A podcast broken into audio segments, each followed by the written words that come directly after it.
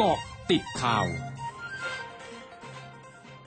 กองติดข่าว 13นาฬิกา31 นาที 16 พฤศจิกายน 2564 นายชนะกรวังบุญคงชนะโฆษกประจำสำนักนายกรัฐมนตรี ระบุที่ประชุมการพัฒนาเศรษฐกิจและสังคมกลุ่มจังหวัดภาคใต้ฝั่งอันดามัน ที่มีนายกรัฐมนตรีเป็นประธานการประชุมที่จังหวัดกระบี่ เห็นชอบเจ็ดโครงการที่มีความจำเป็นเร่งด่วน กรอบวงเงิน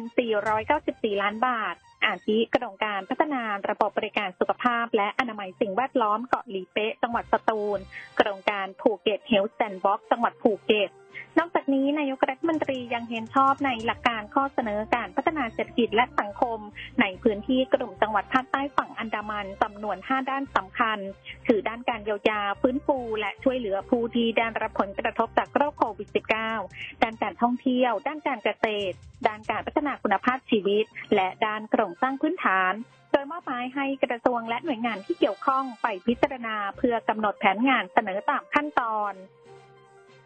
นายผริตวัชรศิลป์ผู้ก่อตั้งกลุ่มรัฐธรรมนูญก้าวหน้า ในฐานะผู้ชี้แจงร่างรัฐธรรมนูญฉบับประชาชน ย้ำในที่ประชุมร่วมรัฐสภา ว่าการแก้ไขรัฐธรรมนูญเพื่อต้องการสร้างความเป็นธรรมให้กับทุกฝ่าย ส่วนการออกแบบสภาให้มีสสเขต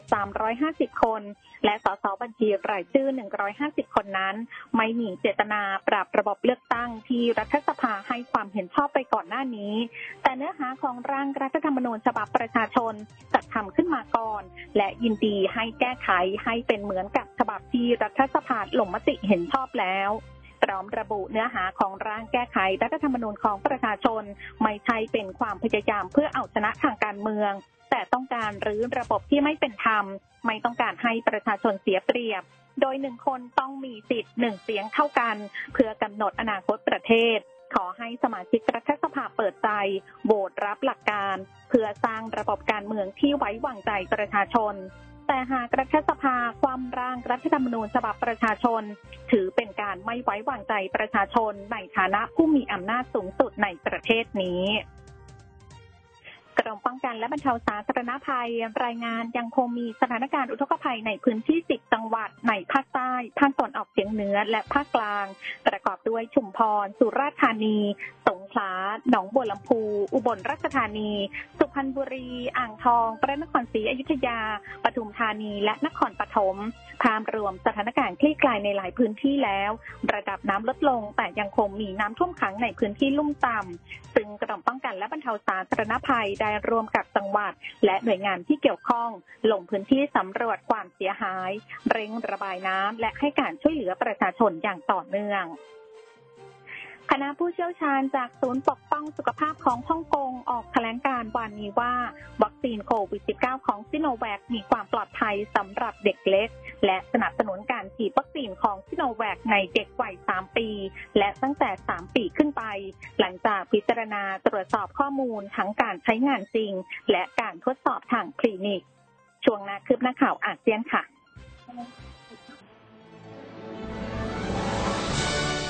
ร้อยจุดห้าคืบหน้าอาเซียน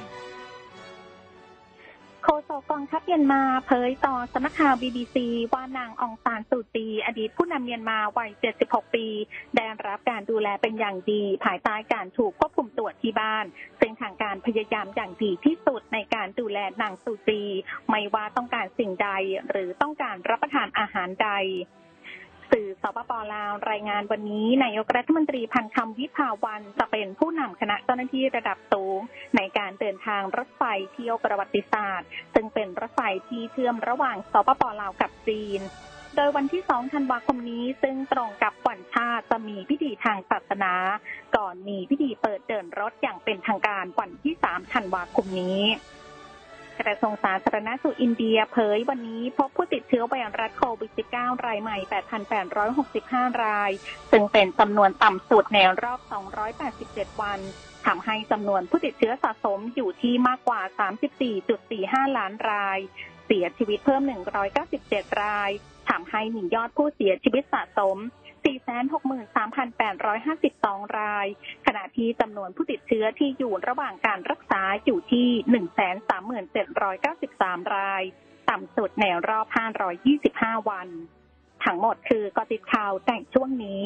สุพิชยาถาพันรายงานค่ะ